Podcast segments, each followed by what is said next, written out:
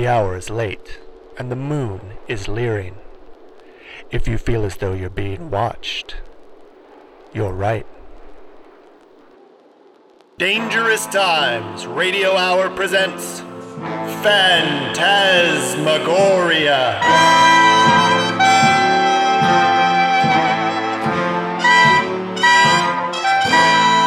Starring Bess Lawson as Gilly O'Hare, Megan Stressman as Rusty Rattlesnake, Philip Stressman as Florence Beauregard,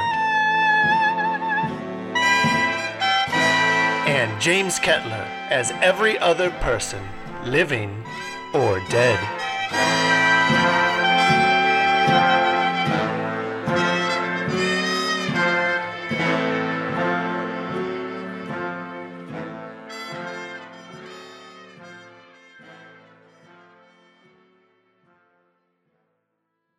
We open on the Myers Brothers studio lot.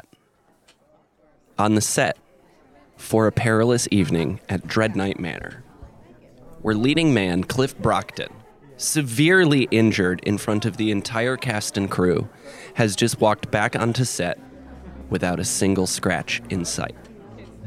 And Cliff says, "So what are we all standing around for? Are we going to start filming a picture?" And Landon says, "Yes, Cliff, good call. Places, everybody. Places for scene 3.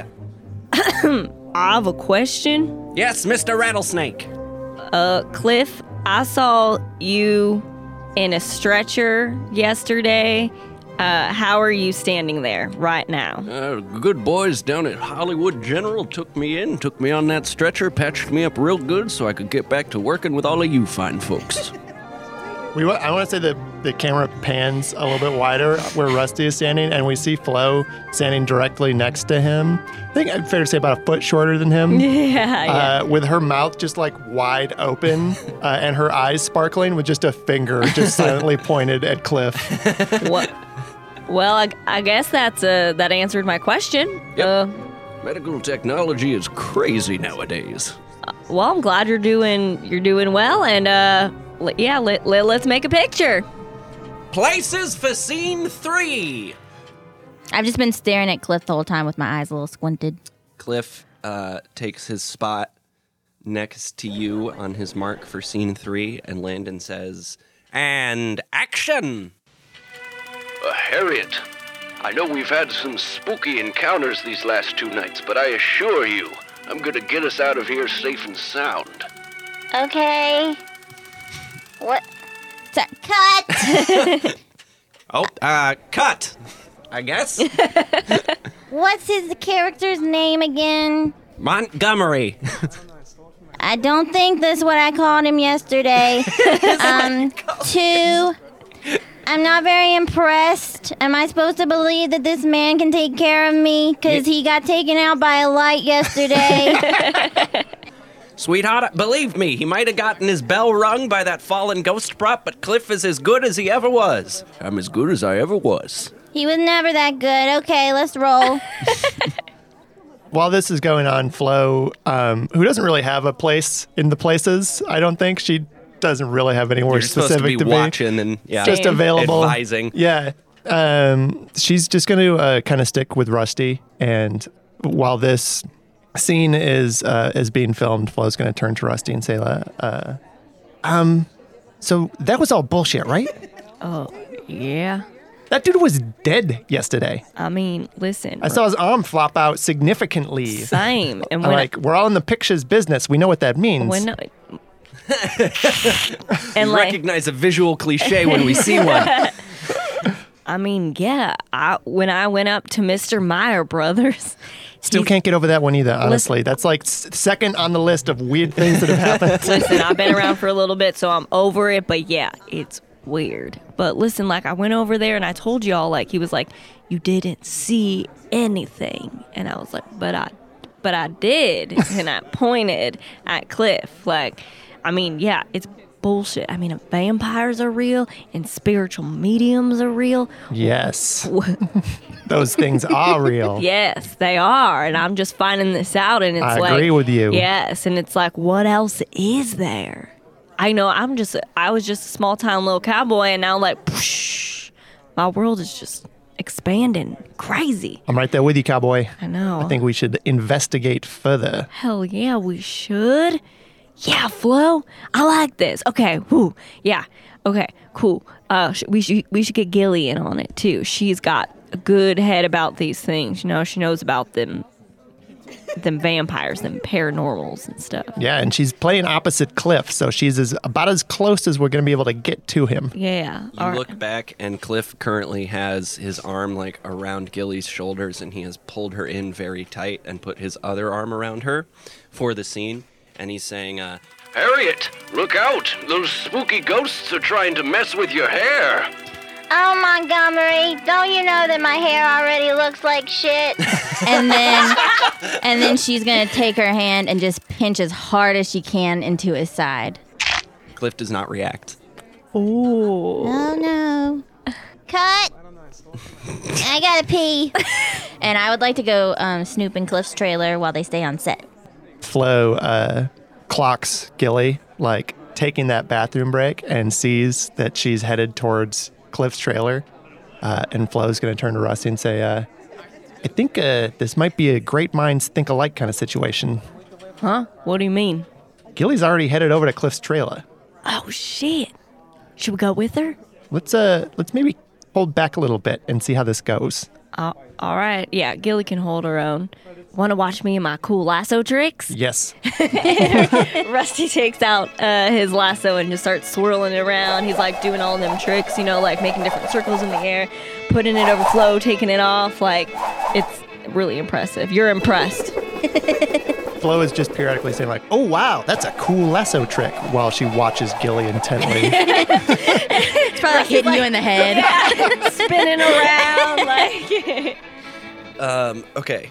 Gilly, you approach Cliff's trailer.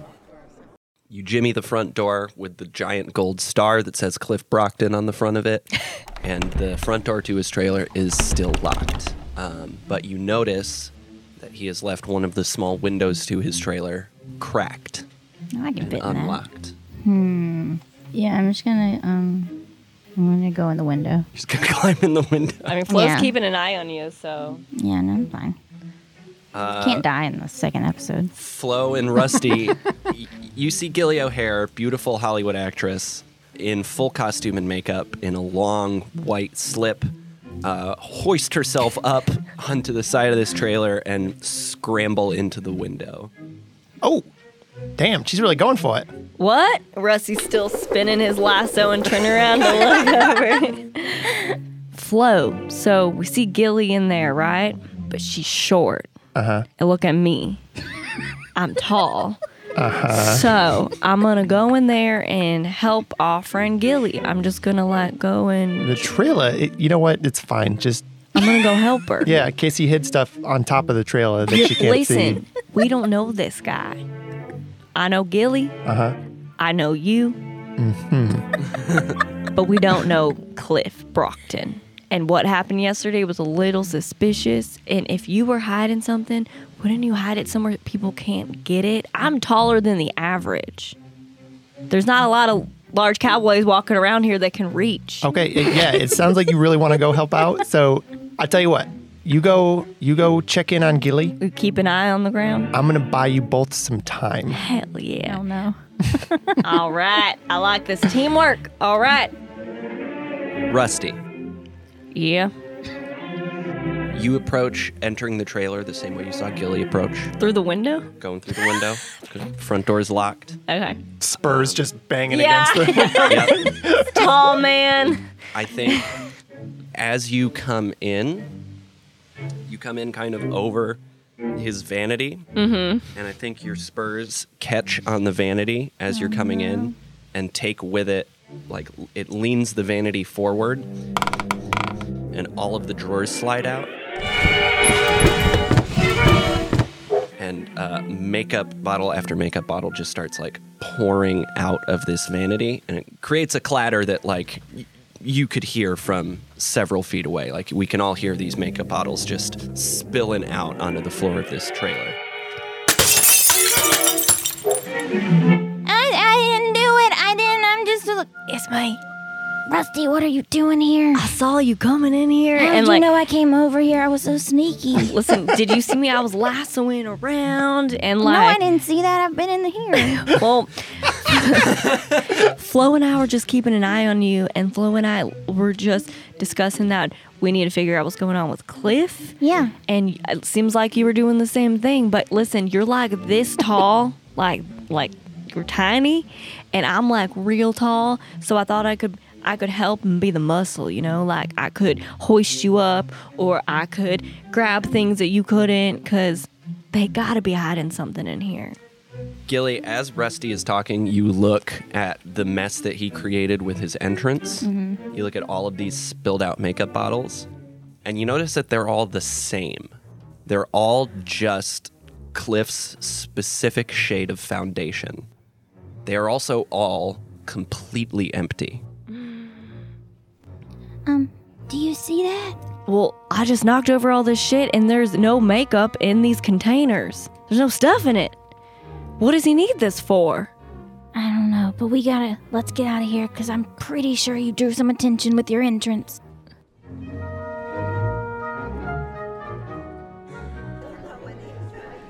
So as soon as Rusty makes his way towards the trailer to, give Gilly his really good backup. Yeah. Flo makes a beeline for Cliff and the director. Mm-hmm. And without saying anything to either of them, she approaches the director and grabs his megaphone again.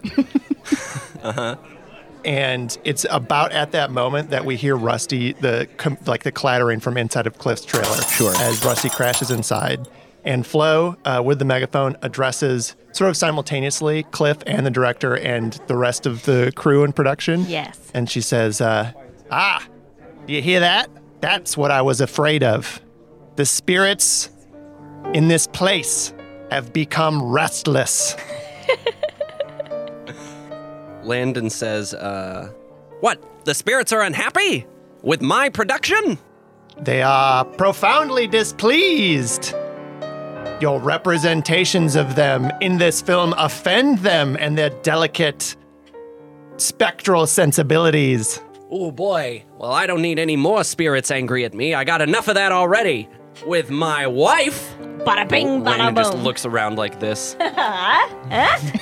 Flo laughs theatrically. Yes. Miss Beauregard, come with me. I'm gonna need your help redesigning this ghost. To the props department. Cliff, why don't you come too? You're a big star. I'm going to need your input on this. Let's see what's scariest for you to react to. Well, all right. I suppose it would help if I were actually scared of the thing I'm supposed to be scared of. Come on, Flo. Let's go. And Landon and Cliff descend down the creaky wooden staircase into the technical department of the warehouse. Is there just a shot from inside the trailer, like from Gilly's perspective, like kind of shaky cam through the window, and we just see Flo like waving her arms around in the air? Uh-huh. Yep. What you see Flo out there? Yeah, I think they're leaving. Okay. Well, I'm not gonna pick this up. I'm just gonna leave. That's fine. We can blame it on the ghost. That's a really good idea. All right. Window or door? We're inside, so we can just unlock the door now. Oh, okay. Let's go. After you. Yes, after me. And then Gilly walks back out and is going to go to her trailer. I think Rusty is going to head down to the production basement because... I think that he probably has a big scene coming up and is going to go downstairs for fitting and at the same time eavesdrops on what Flo and Cliff and Landon are talking about. We cut to the interior of the dark, dirty, dusty technical department. Why is it so dusty down here? Don't y'all have, like, a cleaning company or something? We don't pay him to come down here. Like kicking up dust, walking around. Yeah, you are. There's just like Pigpen from Peanuts. There's just a cloud of dirt hovering around both of your feet at all times as you walk around down here. So, Rusty, I think you come downstairs just as Landon and Flo are kind of walking down the halls and just join them as a group. And y'all walk down the hall of the technical department. You pass the costume department. You pass lighting and sound. You pass the editing bay. All the way into the back to a large open room that looks like a crowded attic in a movie. Like there's wood rafters above you and wood beams and just every surface of the room and every square inch of the floor, walls, and ceiling is just covered with random bullshit. You see like some old latex prosthetics on mannequin heads like strewn about the room. You see a barrel full of solid rubber guns and rifles. You see a tall fake guillotine with a wooden blade painted silver and a wicker basket underneath the head hole with a bloody mannequin head laying inside. You are in the props department. Dum, dum, dum, dum, dum. And Landon says, Silas! Silas, you old codger, where are you?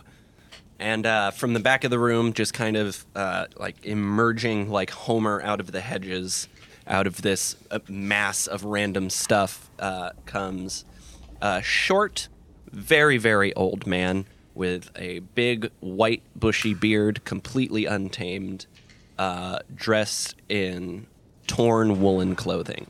And he says, What do you want? Silas! I'm so glad you're here. Ms. Beauregard, Mr. Rattlesnake. Oh, Mr. Rattlesnake, I didn't see you come in. Ms. Beauregard, Mr. Rattlesnake, this is Silas. He is our props master. Silas, it's a pleasure to meet you. My name is Phantasmagoric Florence Beauregard, and I am a professional spiritual medium as well as the chief spiritual advisor on the film. Okay.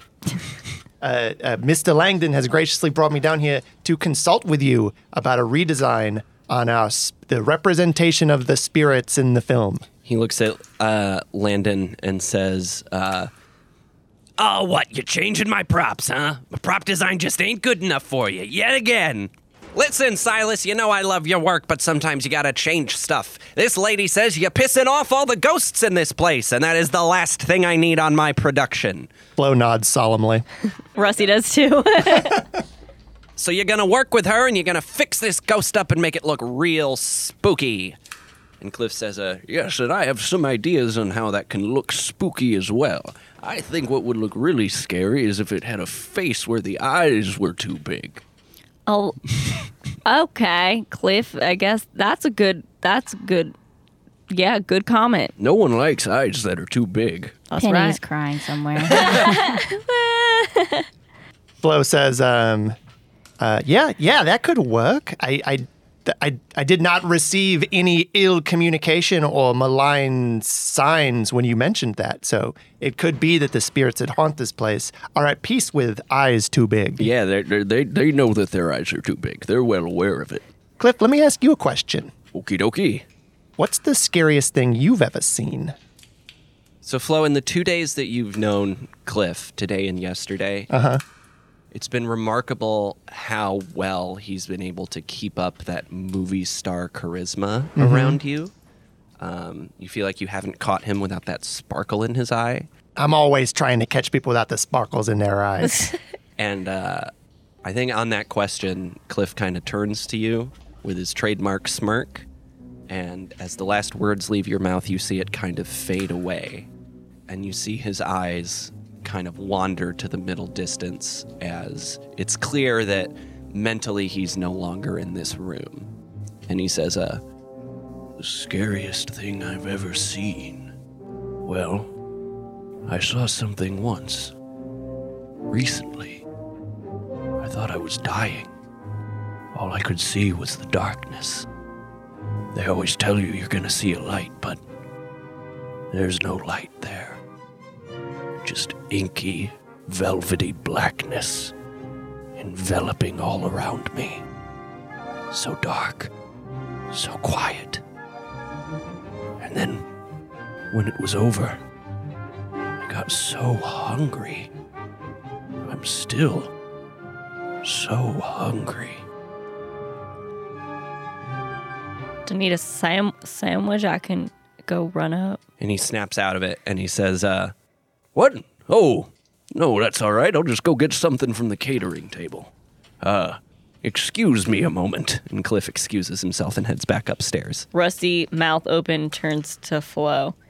What just happened? Well, Silas, that's your answer. Make your ghosts look like that.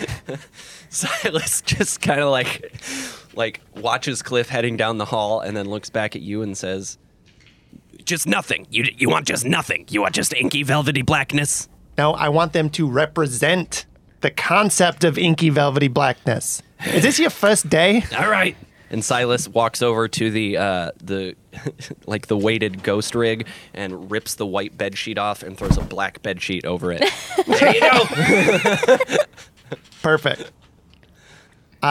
Flo turns to Landon and says, Landon, after shooting today, if you get a minute, I'd love to have a chat as your new, I don't want to say co-director because I don't think that's a stretch, but as collaborator, I think we should just maybe compare notes on a few things. I'd love to pick your brain. Yeah, sure.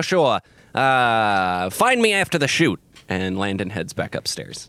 So are Rusty and Flo are alone down here in the prop room now? Silas is down here. Oh, okay. He's still down here? Yeah. Okay. I guess we could leave. But he goes to just back to rooting amongst his stuff. Do you want to go find somewhere a little bit more private to chat about that, what we just saw? Sure. All right. I would say Rusty and Flo probably made their way back through past all the editing place and costumes, props, all of that. And then we're probably outside of the set, taking a quote-unquote smoke break or whatever, just trying to be far away from the production. And I think Rusty lights a cigarette and turns to Flo. So, that was weird. I think, Rusty, I'm going to be completely honest with you. I would love that. Because you're an honest guy, right? You're a cowboy. I'm a cowboy. It's like you have a code. Yeah, my word is like gold. Yeah. Take it to the bank and you can cash it out, At least that's what my daddy always said. When you told me about vampires at the bar last night, I did not entirely believe you. You thought I was lying? No, I didn't think you were lying. I thought you were just confused. Oh. People will believe all sorts of things in the right circumstances, conveyed with the right attitude and presentation. There's a lot of rubes out there, Rusty, and I guess I thought maybe you were kind of a rube, but... I'm not a rube. I'm starting to believe that maybe you're not. I'm not. I think there might be something very real and very dark and very powerful going on here. Like ghost stuff? I don't know, but I want to find out more about it. Same. Yeah, let's have a chat, the three of us, later and see what our next moves are. Something definitely weird is going on.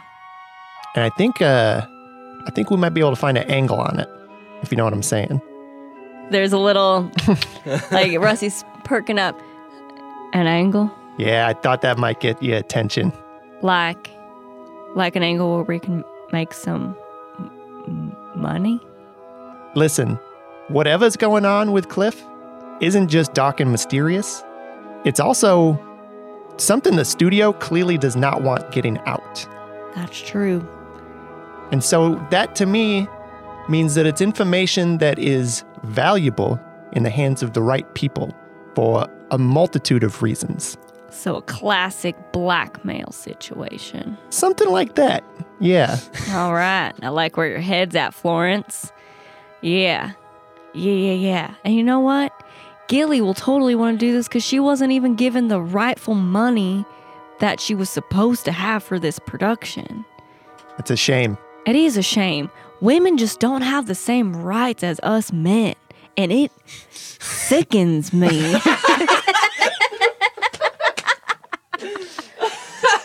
Does Rusty have like the Arthur meme fist? Yeah.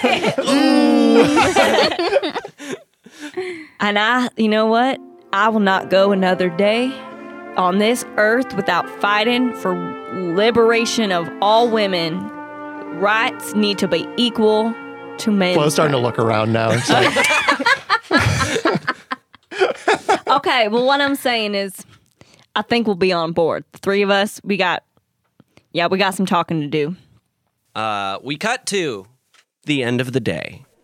Cut, print, that's a wrap. Good work today, everybody. Way to put in 150%. I'll see you all in the morning. Flo's going to scurry off after Landon. Okay, all right. Where we going? Going to your office? Sit and chat? Have a little... what? I'm sorry, are we talking? Meeting of the... We made an appointment to have a little meeting of the minds. As, you know, now that we'll formalize our role as creative partners here on the film. Right.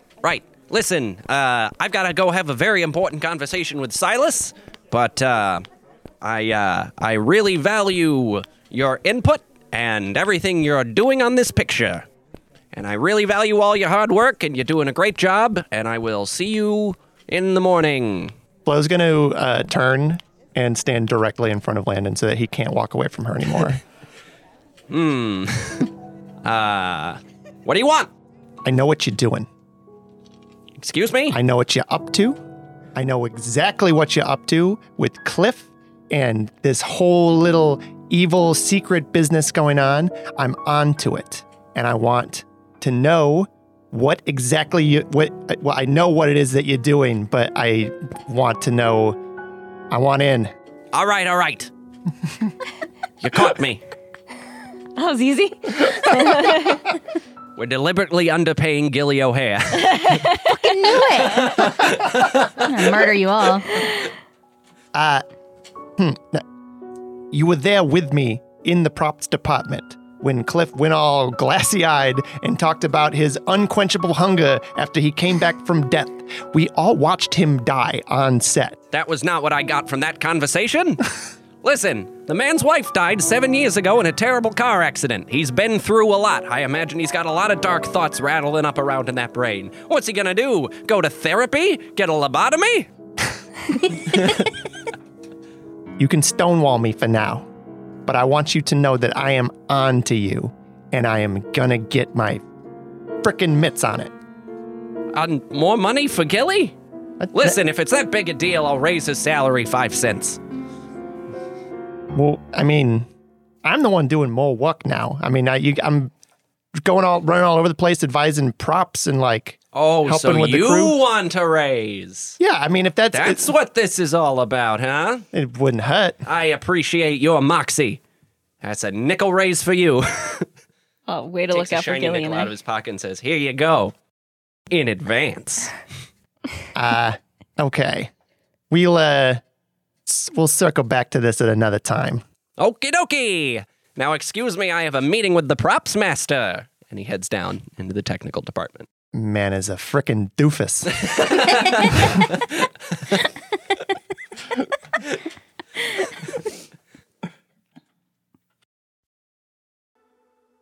We cut to the trough. Y'all.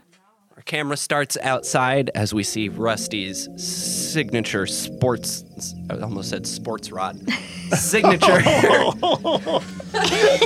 Sports rod. Signature hot rod parked outside the bar alongside a line of horses. Our camera pans in past all of the cowboy barbers, past the cowboy doorman, past the shutter doors, to the interior of the trough. Jaunty piano player playing out some ragtime tune. Bunch of folks dressed as cow people, all sitting around having drinks. Cow people. Wait, are they cow people or are they dressed as cow people? Dressed as cow people. Okay. Cow people. Yeah. They're not cow people. Cowboys, cowgirls, and cow folks people. Across the gender spectrum. No, I know. But you said they're dressed as cow folks. Are they pretending? Yeah. Well. Some are more authentic than others. Okay. I feel like there's a lot to go into with that. It's a Hollywood cowboy bar. Like, some of them are actors who play cowboys. Some of them are like Rusty. They're actual cowboys who now play cowboys in Hollywood. Some are there for research. Some of them aren't. Some of them are Hans. Yeah. Hans stands behind the bar, polishing the same glass he's always polishing. Our camera zooms in on our three hunters, deep in conversation. And he said he admitted they were deliberately underpaying you.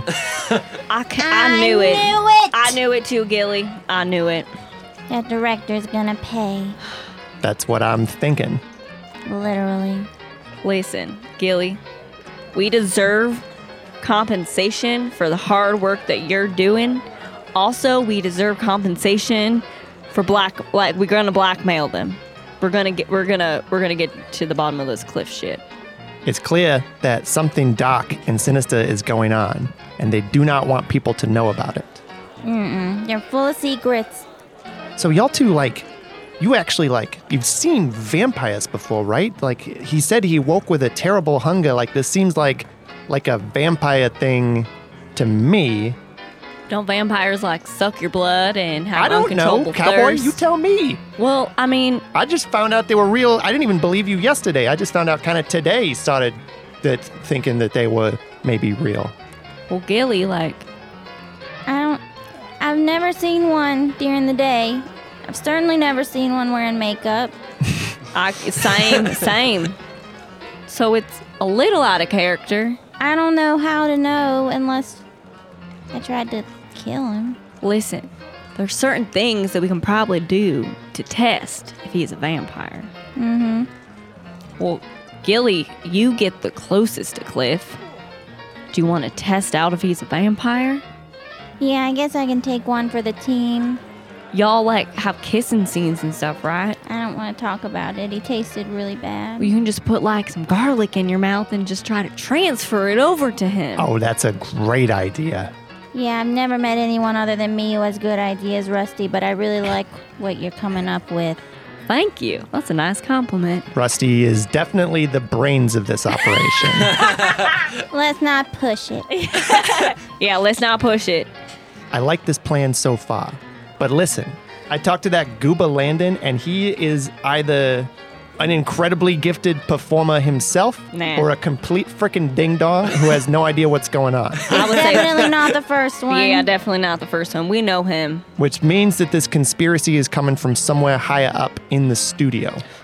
Mr. Myers Brothers. Makes sense to me. Makes sense to me, too. And you know what he's got that Landon doesn't? More money than Landon.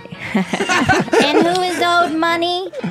Us, Gilly. Gilly, yes. Gilly's also money. Us to a lesser extent. Yes, but you first because you were robbed. Mm-hmm. And then us second because... Yeah. If we get that far. Okay.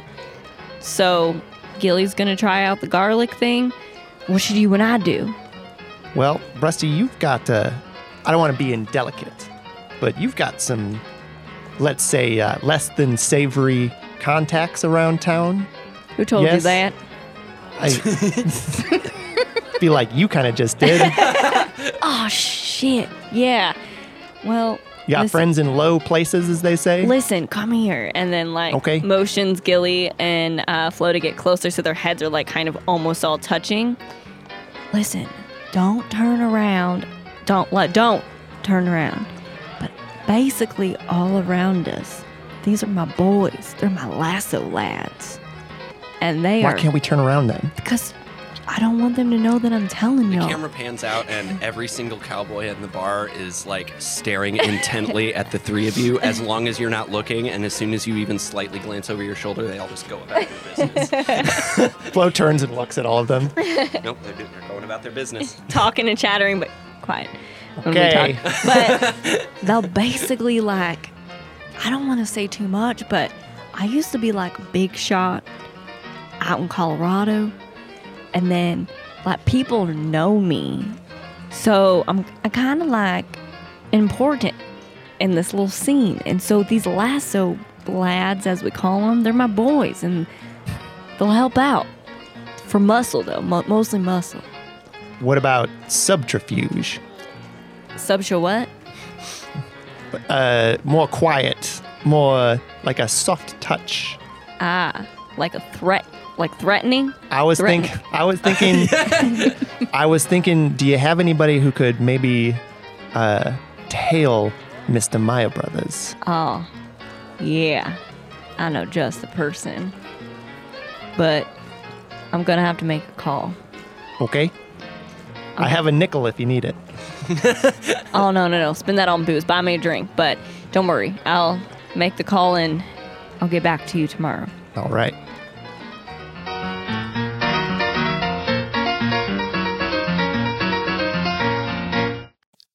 We cut to the next day. We return once again to the Myers Brothers studio lot. It's early in the morning, and the cast and crew have just finished filing in before the day's big shoot. I think for the first time, at least shooting this movie, Gilly is like on time and prepared because she's pretty nervous. This is like the only thing that would make her like worry about anything. Mm-hmm. So she's like ready to go on set. You've already got your garlic. Mm-hmm. Well, and I also have like some garlic powder in my hand for like last minute, but I ate garlic for breakfast also. Landon steps out in front of cast and crew with his bullhorn and says, "All right, everybody, in just a few minutes when Miss O'Hare gets here." Oh, Gilly, you're here on time. So? It's just, we've worked together a number of times. That is an absolute first for me. Does that mean I get paid more now? No. This is what you should have been doing to get paid what you're already being paid. I stopped listening after you said no. Can but we get started? Let's get to shooting! Cliff! And Cliff exits his trailer, walks directly onto set, and takes his mark across from Gilly. All right. Gilly, Cliff, you've just been attacked by the Spectre for the first time, and you've managed to scare it off. Now, Cliff, you're trying to keep your wife calm because you think her yelling is what makes the ghost come out. And action! Now, dear, we've got to remain calm in this situation. No. Sweetheart, that's what's going to make the ghosts come back. They don't like it when you scream at them. All right. Just calm down. And Cliff puts one hand on one cheek and his other hand on the other cheek and begins to bring you in for a kiss. Cut! 1 sec. I got something in my eye. 1 minute. Okay. Cut, apparently. So Gilly's just going to turn around and throw the garlic powder in her mouth and then turn back around and say, "Got it." Landon says, okay, roll the cameras. You never stop rolling, right? Yeah, good. Okay, keep rolling. And action! And Cliff, once again, hand on cheek, hand on other cheek, and he slowly pulls you in for a kiss. And Gilly leans in and just kind of like... Yeah, garlic powder flies out of your mouth, and I think Cliff's face is like... someone who just got hit in the face with flour, only it's garlic powder just all over his face. And he kind of just seizes back from the kiss and says, Oh. What, is it my breath? Oh, dear. Nope. It seems you have a whole bunch of sawdust in your mouth.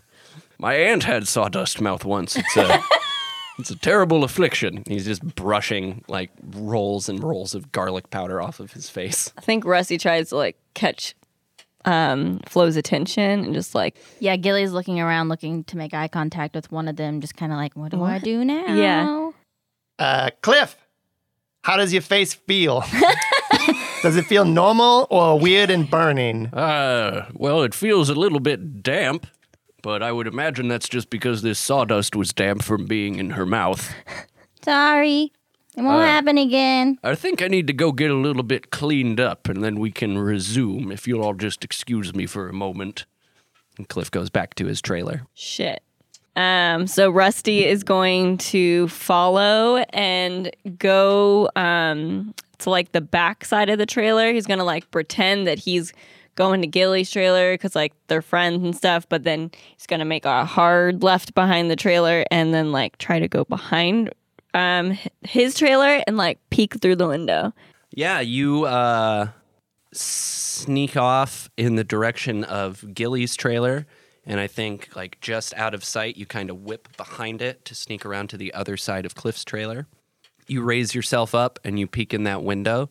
The trailer's crowded. It's hard to see, but you see like an itty-bitty little personal sink next to the vanity, and you see Cliff just splashing water onto his face and rinsing it off. And as he takes his hands away from his face and looks into the mirror, you see his reflection.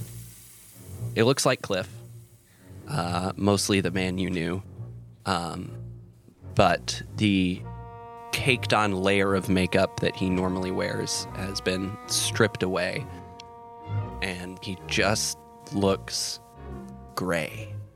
And then he steps away from the sink and crouches under the vanity and pulls out about 3 bottles of foundation and just starts pouring them in his hands and just slathering it on his face, both hands at a time. So he knows how to do his own makeup. So as Rusty sees this, he crouches back down and he... goes back to the studio, and he's like kind of sweating profusely, and goes to get Flo and Gilly. Rusty is like walking really fast, but trying not to like sprint, and is smoking a cigarette at the same time, and finds Flo, grabs Flo by sorry, I don't mean to grab you. Come with me, hurry, and okay, and. Like leads the way to Gilly's trailer and does a soft little knock at the door. Come back later. No, it's Rusty. Flo just walks in. Oh, you shouldn't do that. It's not a good time. And she turns around and wipes the tears out of her eyes. Gilly, what's the matter? Nothing. What do you want? I want to tell you that there's like an alien in the trailer over next to us. I saw Cliff take his makeup off. It seemed like the garlic thing was a bust, huh? Yeah. I'm kind of glad about it, but... I mean, I guess, but he's something else. He went to his sink, and he was wiping his face off, and I was just peering over in the window, and he looked like Cliff, but his skin was gray. It's almost like he died a day ago. You know what? It is. Yeah. He is like the Walking Dead. So what now? Flo, this kind of seems like it's in your department, you know, like dead people and ghosts and stuff. I mean, not like a ghost, but he's like dead. Flo slams the door to your trailer and runs and closes all the blinds. What? Why are you doing that? And she says, shh, be quiet. Okay. Listen, I don't fucking talk to ghosts. Rusty takes off his hat and puts it on his chest. What? It's a grift, you beautiful, sweet cowboy man. You've done a grift before, yeah? Like, we talked obliquely about it, but come on. Yes, and then Rusty kind of like looks off in the distance and like his eyes glaze over and he's just thinking of his old times. You hear like, in his head, he's just hearing like guns go off.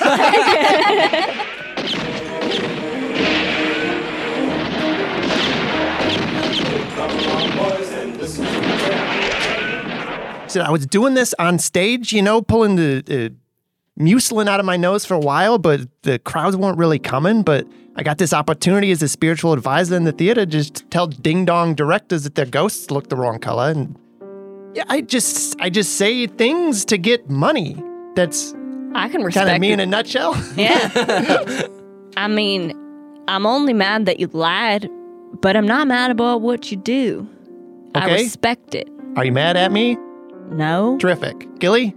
I never really believed you anyway, but I hate everybody that's not in this trailer, so I'm in. I'm not an ex... I don't know what the... Like, I thought y'all two knew what the vampire thing, but turns out that was bullshit, too. So we are in uncharted territory. It's not bullshit. Vampires are real. Okay, well, in this scenario, it's at minimum unhelpful information. At that moment, there is a knock. Who is it?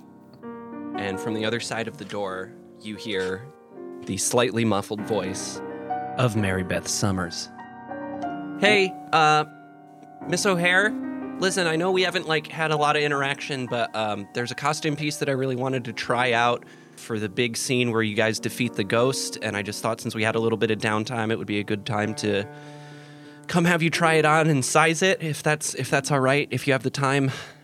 Am I going to get overtime pay? Well, no, because we're still on the regular clock. In like a few hours, you would get overtime pay. Gilly, can you do me a favor? Maybe. When you're in the fitting with Marybeth Summers, if you can maybe accidentally find some small object that is close to her, some small possession of hers that she may not notice, I would really love to have one of those. That's very specific. I'll see what I can do. Terrific. I'm coming! I think as you walk out and like as you're closing the door behind you, Marybeth just catches Flo's eye for a second and just kind of glares as the door closes. Flo smiles and waves.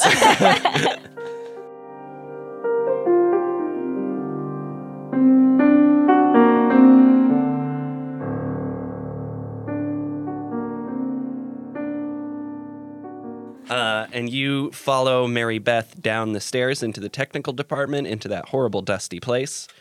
And you follow her into the costume department, where she has on a rack another long white silken slip. But this one has some really lovely like lace embroidery all along the bottom hem. And she says, okay, this is the piece. I just thought the lace at the bottom would really pop on camera and help create some interesting movements on screen. And she's just like, as she's talking, she just like sits down and kind of puts a head in her hand. Are you done?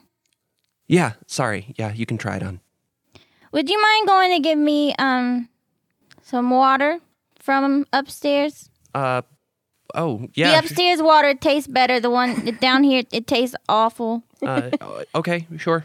That's and fine. Could you find like half a lemon and count to two and squeeze it in? And I'd prefer straw. I don't want to mess up my lipstick. Yeah, definitely. Take your time. Okay. And she just kind of wanders upstairs. After Marybeth leaves to go fetch you your absurdly specific lemon water, you begin looking around the room for personal effects. And I think on a side table next to the chair that she was just sitting in, you find a little black leather-bound notebook. And upon looking inside it, you see a lot of, like, the pages that are written on, like, this thing's, like, 3/4 full, and the pages that are full are really full. Like, she has used every square inch of available space on these pages. And at the beginning, you see a lot of, like, actors' height and different measurements. There's sketches for all sorts of different costume ideas from, like, 20 different movies going back a ways. But as you get towards the end and you get into notes about you, notes about Cliff, notes about this current production, at the very, very end, you find some pages that are not related to any movie production at all. You find a lot of notes about her mother, some dates and times, some names and phone numbers. And as you read it, it's all written kind of stream of consciousness, like a person, like she was, taking notes as people were talking and just writing down the important bits. But you're able to glean together that she is still actively looking for the person who grave robbed her mother. She has 2 private investigators currently working on finding the culprit, and the very last note on the very last page written down is 3 words followed by 3 question marks, and it just says, "More bodies gone," and the "more" is underlined several times. Tucked into those notes about her mother's case, you find also a old-timey, like, daguerreotype photograph of her mother. Okay. Yeah, I'm just going to take the whole notebook. I'm just going to put it. You take the whole notebook? Well, I thought it. Flo needed the object, right? Do whatever you want. YOLO. Or I guess I could just take the picture. I'll take the picture. I'm going to take the picture and just slide it like into the top of my shirt so it's concealed. So even if she's doing like fittings, she won't really notice it. Marybeth walks back in, water in hand, with a lemon and a straw, and she says, okay, so you said to count to 2 and squeeze it for 2 seconds, but I didn't know if you wanted me to put it in the water after that, so I put it back on the edge of the cup. Thanks. Okay, I'm just going to run to the back real quick. I have a couple more things I'd love for you to try on. I'll be right back. And she goes into her closet and starts rummaging through for other clothes. Okay. Gilly's going to change out of the costume that she put on and then just go back upstairs. Bye. Okay. I got what I needed from you. As you're leaving, as you're halfway up the stairs, you just hear her turn around and go okay, if you could... I hate this place. Did you take the water or leave it? I left it. Yeah. She would. Yeah, of course. Of course. We cut to the end of the day's shoot. Cast and crew mill about in a fever of self-congratulatory excitement because today's shoot went extremely well. Cliff is obviously at the center of things, getting all sorts of handshakes and pats on the shoulder from admiring cast and crew. And Landon says, dynamite job, everybody! Dynamite job! Cliff, Gilly, you're just electric together! I'm very excited about this production. Everybody have a wonderful evening, and I'll see you all in the morning! And Landon departs, and the crowd begins to disperse, and our three heroes begin to head their separate ways. Our camera begins by following Rusty Rattlesnake. So, Rusty has decided to head to this spot that he, in Cowboy Town, that he uses as a shooting range, but it's really just like an empty field that's off the road. Rusty's going to go, practice, but he did ask somebody to come meet him, and her name is Cheryl. And it's Rusty's ex-girlfriend. Oh, juicy. Dang. Yeah. Rusty has asked Cheryl to meet her at this is where they used to go shooting together on dates. And he has a 6-pack of beer. Do they have a 6-pack? No, they don't have 6-packs of beer. Yeah. Is that the thing that happened back in the 1927s? Cans just look different, but sure. Well, I guess it's Prohibition times, too. So probably not. You have a jar of moonshine. Yeah, a jar of moonshine. And... he's just shooting cans and stuff and waiting for Cheryl to show up. You're shooting cans with a Tommy gun. With a Tommy gun. Yeah. So I think you... Precision weapon. Thompson submachine gun. Just... They all go over eventually. Yeah.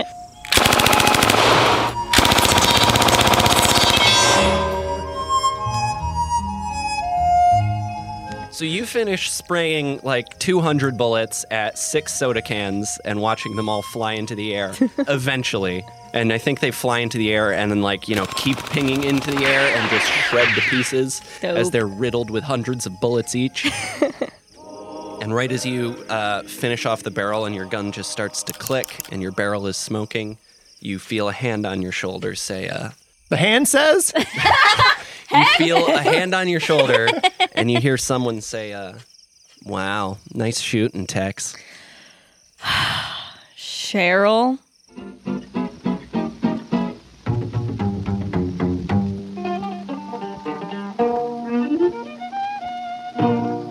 How have you been? Oh, I've been fine. Clearly, you've been great. Your aim is spectacular. You hit 6 whole cans with 250 bullets. So you haven't changed. You're still sassy as ever. That's why they call me Sassy Cheryl. You're right. Collaborative storytelling.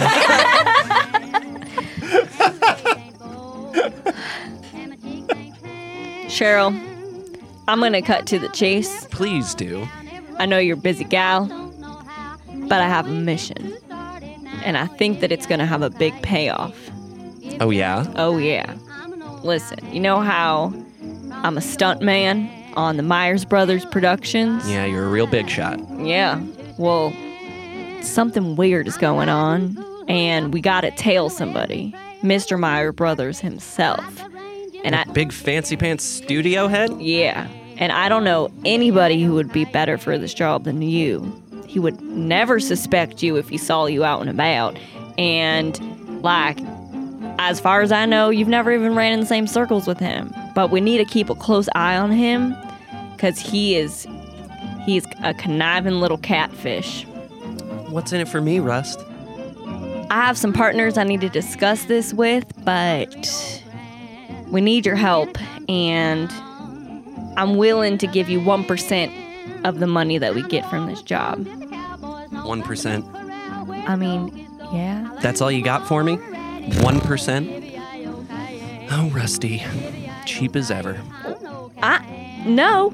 There's 3 other people in this. I can't just be like giving out money here and there and there and there.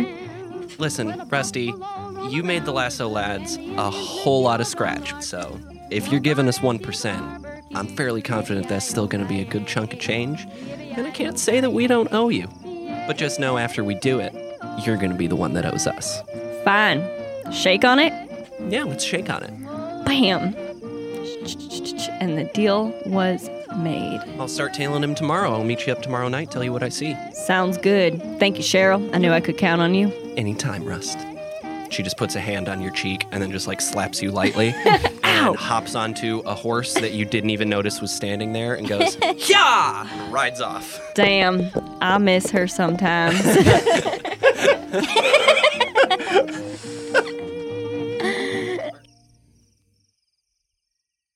Our camera pulls up from that scene into the sky and then zooms down in a curve towards a completely different part of town as we follow one Gilly O'Hare leaving the set.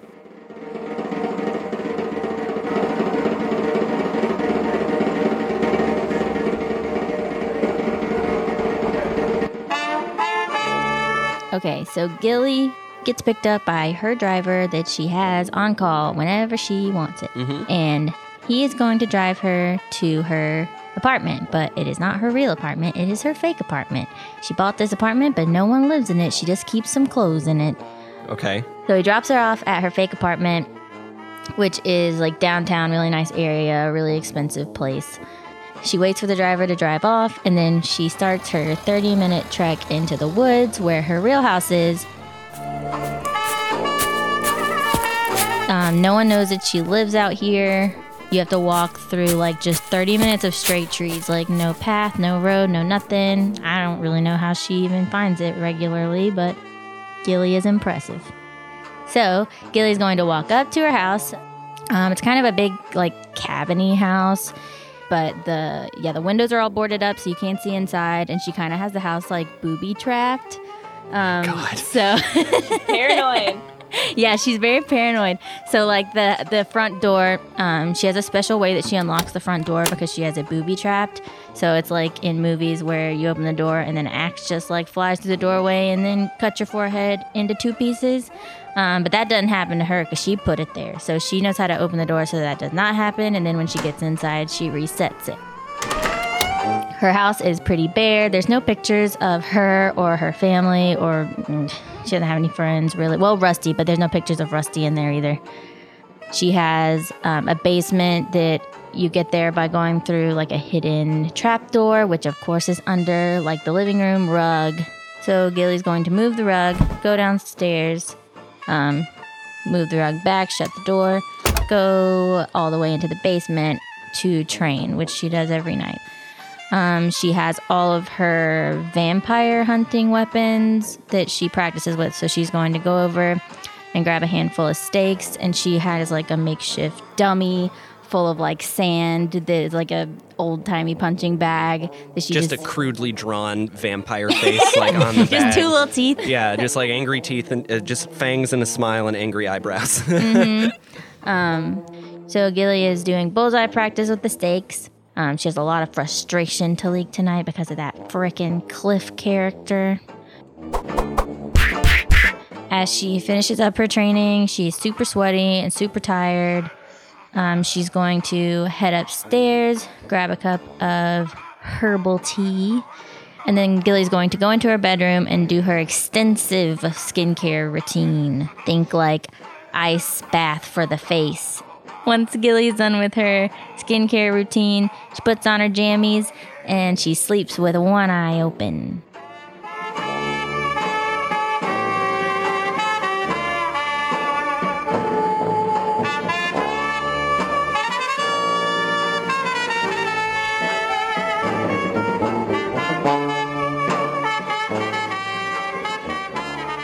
our camera once again leaves Gilly's secret woods cabin, flies up into the sky, and then spins down, down, back down, just over the head of one phantasmagoric Florence Beauregard.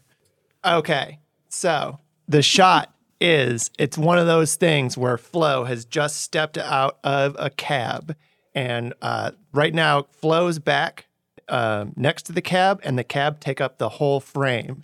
But then as the cab pulls out of frame, it's revealed that Flo is standing at the drive of a humongous mansion in the Hollywood Hills.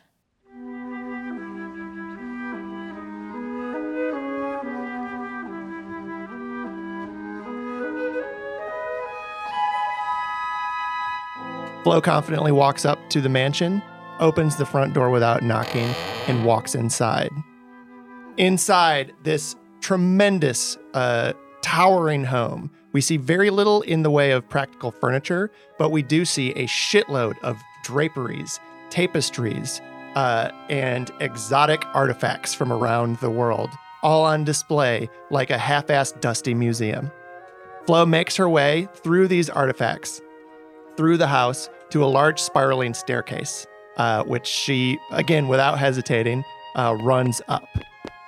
At the top of the staircase, our camera follows Flo's back as she moves down a hallway and pushes open the large mahogany double doors of a massive bedroom. Inside this bedroom, again, there is a dearth of furniture, except for one humongous round bed in the center of the room.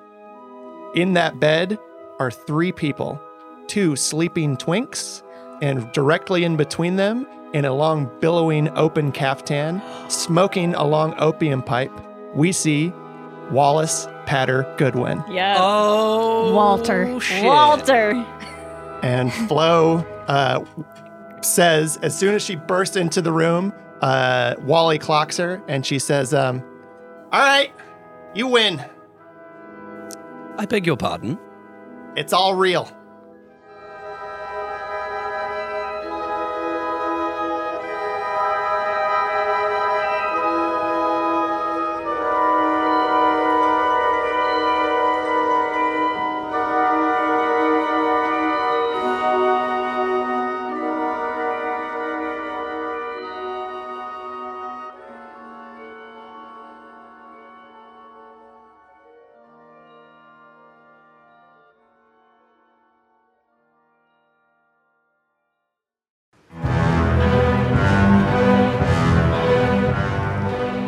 Dangerous Times Radio Hour presents Phantasmagoria.